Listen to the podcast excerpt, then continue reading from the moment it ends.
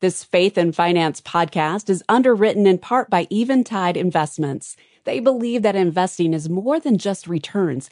It's an opportunity to partner with companies that align with your values and are making a positive difference in the world. Learn more at eventideinvestments.com.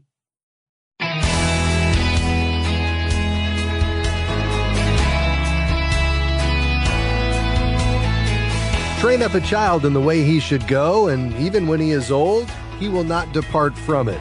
Proverbs 22 6. I am Rob West. We all want our kids to mature and become wise stewards of God's resources. Younger generations need training to do that. I'll give you some lessons for young adults today, and then it's on to your calls at 800 525 7000. That's 800 525 7000. This is Faith and Finance biblical wisdom for your financial journey.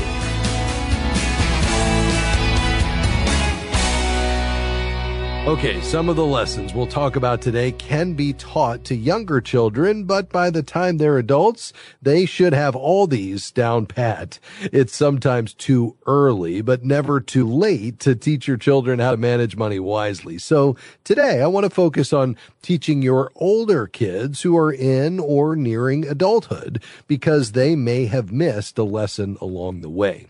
Now, this is especially important because a recent financial literacy survey by the TIAA Institute found that Americans age 18 to 29 scored the lowest of any age group. Only about 40% of these young adults answered money related questions correctly. That's disturbing, but your family doesn't have to be part of that statistic if you pass along several important lessons. Two of the most important are first, that God owns everything, including ourselves. Psalm 24 1 reads, The earth is the Lord's and the fullness thereof, the world and those who dwell therein. And second, God is our provider. Everything we have is a gift from Him, including and especially our salvation. James 1:17 tells us every good gift and every perfect gift is from above, coming down from the Father of lights. Grasping those two truths will enable your child to trust in God to provide and to give cheerfully out of gratitude. More on that in a minute. Now, some lessons about managing money wisely, and they begin with teaching the value of work, whether that's studying for school or earning money on a job. Work is not punishment. It was ordained by God before the fall. Uh, Genesis 2:15 reads, "The Lord God placed the man in the garden of Eden as its gardener to tend and care for it." You never want to express the idea that work is punishment, but rather as an opportunity given by God to earn money. Children who've reached adulthood and are not still in school should work outside the home and contribute to household expenses. You probably aren't helping them by allowing them to live at home and not contribute.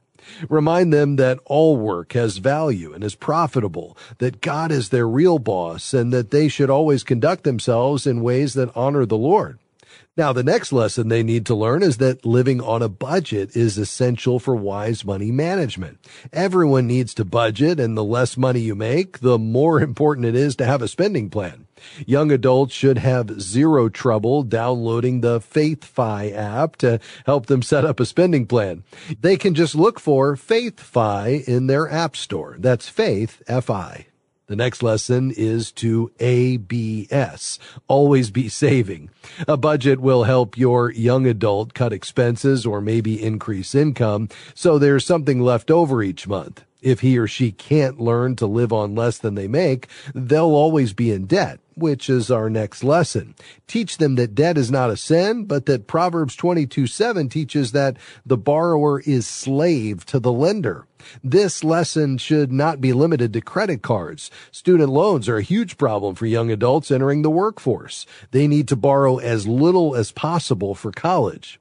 Living beyond one's means and running up debt is presuming on the future that you'll have enough money later to pay it off. But Proverbs 19:21 warns, "Many are the plans in the mind of a man, but it is the purpose of the Lord that will stand."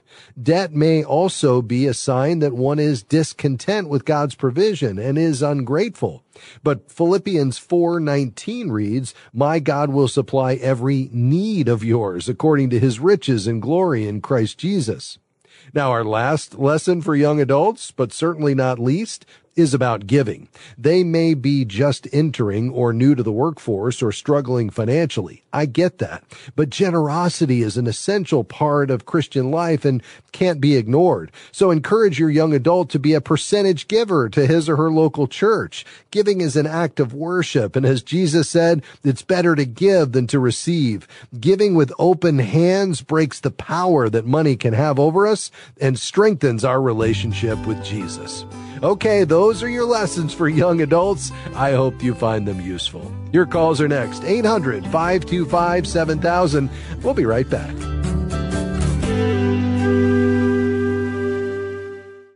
Absolutely free. We know you've learned to be suspicious of those words, but really, you can get biblical financial wisdom delivered to your inbox absolutely free. Articles, videos, podcasts, and special offers on biblical resources. More than 50,000 people receive our free weekly wisdom email, and you can too. Create your free faith and finance account. Just visit faithfi.com and click sign up. We're grateful for support from Eventide Investments on the Faith and Finance program. Eventide's approach to values based investing is grounded in the belief that humankind was created in the image of God, with intrinsic dignity, value, and worth. Eventide calls this investing that makes the world rejoice. More information is available at eventideinvestments.com. That's eventideinvestments.com.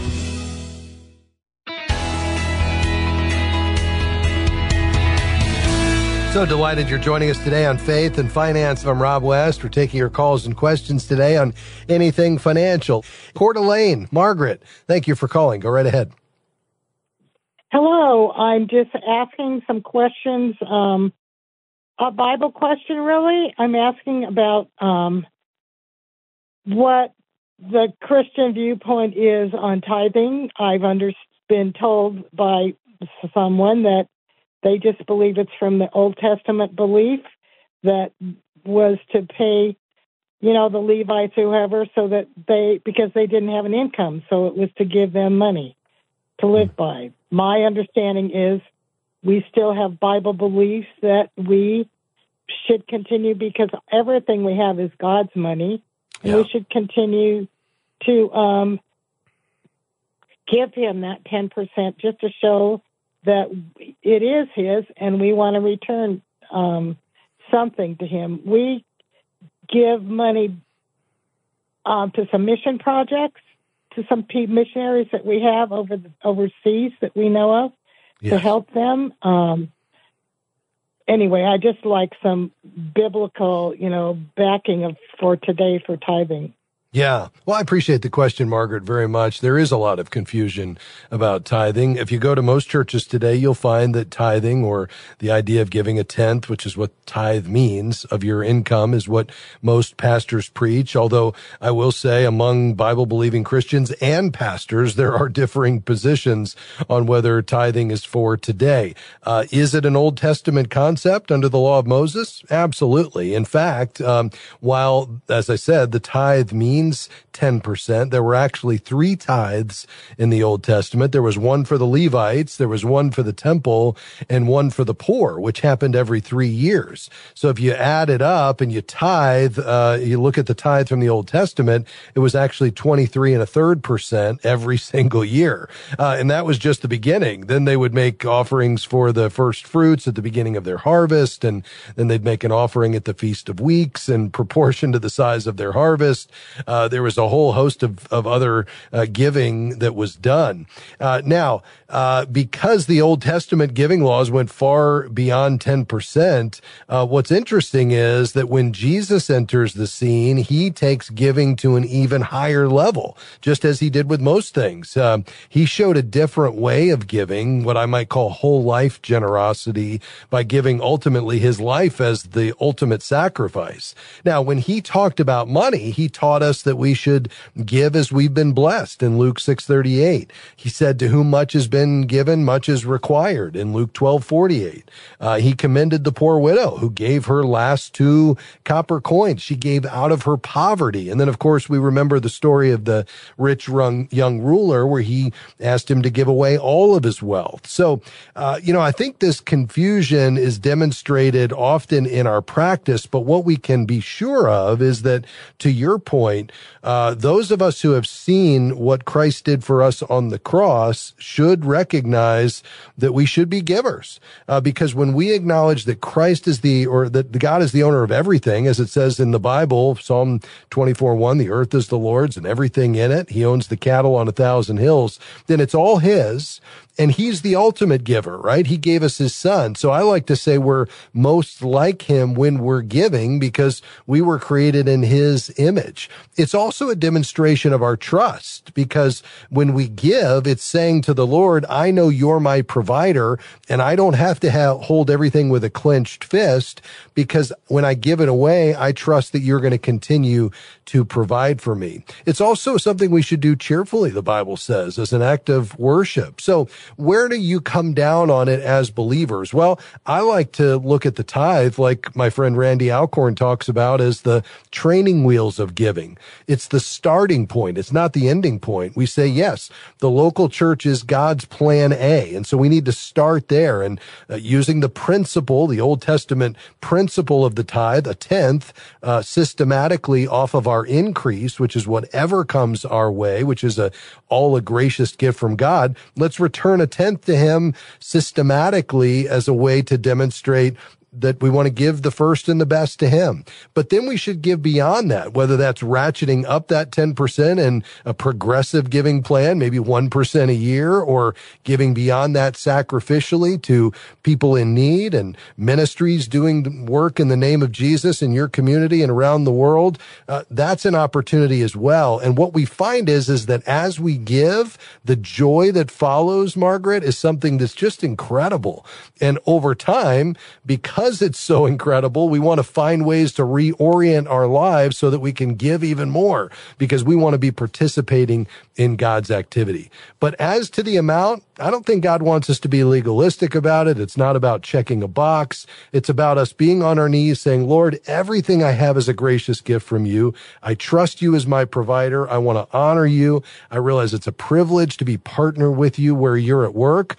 And so I want to know what is your heart for me as to how much I should keep and how much I should give. And then I think you and your husband need to work through that together. At the end of the day, God wants your hearts and he wants unity in your marriage because again, he doesn't need our money. And so this is really about you all coming together to develop a vision for your giving that's consistent with scripture, but ultimately reflects what you believe the Lord would have you to do. Now, I've thrown a lot at you, so give me your thoughts. Well, my thoughts are in I'm in a unique situation. Um, my husband and I mainly just get Social Security right now. Yes, ma'am. And it's plenty enough. We have, and I have a little bit of income from retirement. And God is blessing us beyond, you know, I mean, we are not by far wealthy, that's for sure. Yeah.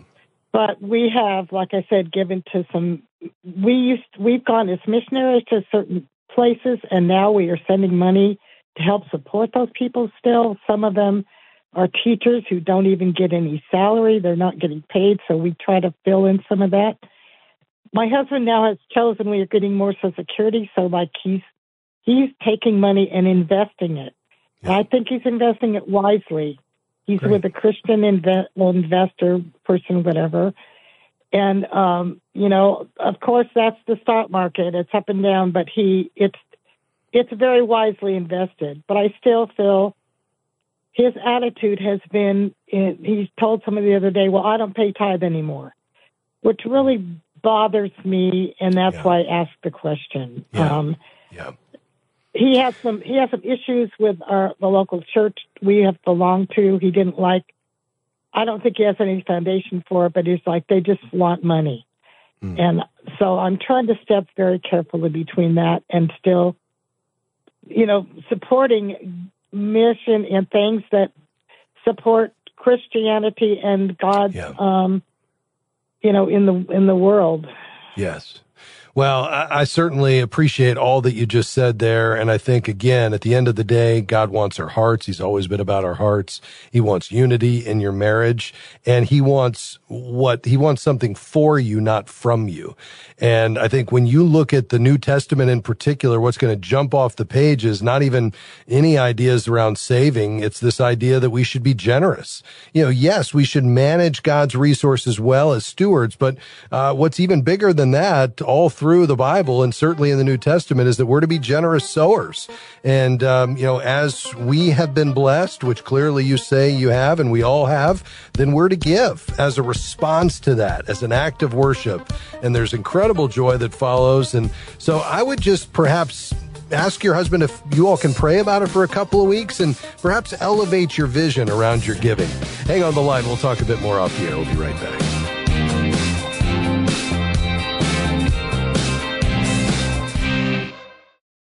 God's Word is packed with life changing wisdom about your finances. And Faith and Finance is here to help you and many others to be wise stewards of God's resources. We rely on help from Faith and Finance patrons, supporters of this mission, to help us continue and expand our outreach. Please consider becoming a monthly Faith and Finance patron. Visit faithfi.com and click Give on the homepage. We are grateful for support from Praxis Mutual Funds. Praxis Mutual Funds has seven impact strategies that are designed to create positive real world change. More information is available at praxismutualfunds.com. The fund's investment objectives, risks, charges, and expenses are contained in the prospectus and summary prospectus. This and other information is available at praxismutualfunds.com. Investments involve risk. Principal loss is possible. Foreside Fund Services, LLC. So glad you've joined us today on Faith and Finance. I'm Rob West. We're taking your calls and questions today. I had a chance to follow up with Margaret, Margaret off the air a bit uh, as we continue to talk about giving in marriage. You know, she's a little more comfortable giving what they have back to the Lord. He's feeling like maybe they're a little behind in their long-term savings now that they're in their 70s. And even though they're living within their means, they don't have a whole lot else. And he wants to invest more, more of what they have. And I think the opportunity there is to live in the tension. You know, God does something as we wrestle through things together where we talk it through and we say, Lord, we want to trust you, but you know, one of us is a little more ready to give and another is wanting to hold a little more tightly. How can you help us come together in unity to make this decision? I love what my friend Bob Doll says in a recent article we just published on our website with regard to giving as a married couple. He said, leave room for both of you uh, to be reflected in your giving plan. Once you pray through and decide on an amount, maybe there's a portion that you direct, a portion that your spouse directs, and then a portion that you direct together. Uh, you know, it doesn't have to be a one size fits all approach. The key is God wants our hearts. He wants unity. And ultimately, he wants us to trust him. And the process of working through that trust uh, is a process where he can go to work in each of our lives and allow us to grow in the process. I hope that's an encouragement to you today. All right, let's head back to the phones. Kim is in Minnesota. And Kim, I understand you want to talk about bankruptcy. How can I help you?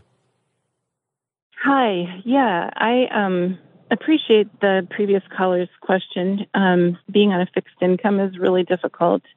I, um, my husband is on RSDI and our disabled adult son is on SSI. And I am a wage earner. I'm grateful that I get to be paid to take care of him. However, I tried to take another job and it ended up being a scam. And now I am like oh, $30,000 no. in debt. Um, when is it okay for us to ever file bankruptcy? I mean, I always believe, I know the scripture that keeps running through my head is, oh, no man, anything but to love them. And mm-hmm. so this is just really, I just don't know what to do. Yeah. Well, I don't think there it's unbiblical to file for bankruptcy. You won't see the word bankruptcy in the Bible. It's a modern legal term we've created unless you're doing it to avoid paying your debts. Uh, but sometimes bankruptcy is our only option, especially in the business world where creditors can force us into it. It should absolutely be a last resort. And I would say if you do file, and I've seen many cases of this, um, uh, you can still make every effort to repay your creditors even after the debts are erased by the court. It's not going to be easy. They may say, well, we've charged it off or, you know, we've been reimbursed through insurance or, you know, we can't even collect payment on that, but you can do everything you can to try to make um, you know restitution there and pay back everything you owe. Because in addition to the verse you would had cited, I would also you know reference Psalm thirty seven twenty one. The wicked borrows but does not pay back, and so clearly we should have an absolute commitment to repayment. Uh, but that doesn't really apply to whether or not we're forced into bankruptcy. So I think the key here is what has God entrusted to you? Perhaps, you know, for whatever challenges and mistakes you've made in the past, we all have them. Uh, you know, you've been taken advantage of. I certainly understand that. Um, you need to take what God has provided for you and move forward in a way that makes sense. And if you need legal protection along the way through bankruptcy, you may be forced into a position to do that. Uh, if you can avoid it, I would, not only because it's just added expense, but also the fallout with your credit report. But I think the key right now is to not run from your creditors, but run to them, let them know the situation that you're in, um, communicate clearly, have a budget that you can show just how limited the resources are, and then move forward in a way that's wise, where you're doing the very best you can to live within your means and set up when you're able to uh, a debt repayment plan that even if it's going to take a long, long time to do, um, you're just going to, you know, honor that commitment that you've made to try to repay systematically as you're able. And that's all you can do is as you're able. Um, so it's not so much for me as it, you know, whether or not bankruptcy is biblical or unbiblical as it is, how can I be faithful with what I have and how can I, to the best of my ability, honor my commitments uh, and obligations moving forward. In some cases, the creditors will be willing to work with you. In some cases, they won't, and that's where bankruptcy often comes in. Does that make sense? Yeah, it does make sense. I'm I'm also being sued by people that I didn't buy their services or that I didn't, you know, because of the identity theft. So, oh, yeah. um, it's not all my debts.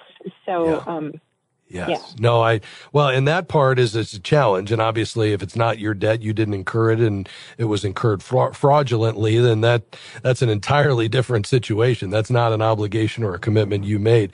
Do you have some representation? Somebody who's helping you navigate this? Could, could your church perhaps be a local, you know, resource here in this, in this challenging time you guys find yourselves in? No. Okay. All right. Well, uh, I'm going to pray that the Lord gives you somebody that will come alongside you, even unexpected and miraculously, that would be able to help you provide some counsel here, maybe even help you financially. Uh, we'll certainly put an appeal out to our faith and finance community just to say, if you feel a, a burden uh, to help Kim in this situation, let us know. We'd be happy to help make that happen. But Kim, can I pray for you as uh, we ask the Lord to give you some wisdom here? Yeah, thank you. All right. Let me do that. Father, I lift Kim and her husband up to you. Lord, we ask first, uh, uh, as the great physician, that you'd bring healing to her husband's body. Uh, we just thank you for the provision you've given. Lord, in the midst of this fraud that has occurred and um, the harm that's been caused to this family, I pray that you would just uh, miraculously provide. Uh, thank you that you are provider, our provider, and we can trust you. And we ask that you would just bring that provision even unexpectedly. Um, and you've said that, uh, Lord, if you're going to uh, care for the birds of the air, why would you not care for us as your children? And so we claim that today and just ask that uh, you would uh, walk alongside them, that where you want to reveal yourself to them and teach them and allow them to grow through this process, that that would happen but that there would also be wisdom that you would bring to Kim as she tries to navigate this situation um, financially. So we trust you in this, Lord. We leave it in your hands, and we ask all this in Jesus'. Kim, thank you for calling today. Uh, keep us posted on that situation. And that's going to do it for us today. I really appreciate your taking time to listen to this program and to committing the principles we talk about each time to your financial life. You see, God's plan isn't difficult, but it does take discipline, and I hope we can encourage you along the way as you listen to this program. Incidentally, if you've been helped by what you've heard here, would you mind helping us? This broadcast, the FaithFi app, and the other great resources we provide wouldn't be possible without the financial support we receive from listeners like you. We offer a lot of our resources for free and even have a free version of the FaithFi app, and that's only possible because of the generous gifts from listeners like you. If you're not yet one of our financial partners but would like to be, would you visit our new website, faithfi.com? That's faithfi.com. And then click the Give button to sign up. We'd certainly be grateful. In the meantime, please set an alarm on your phone and make plans to join us again next time. I'll be here, and I hope you will be too, for the next edition with an all new name of Faith and Finance. See you then. Faith and Finance is provided by FaithFi and listeners like you.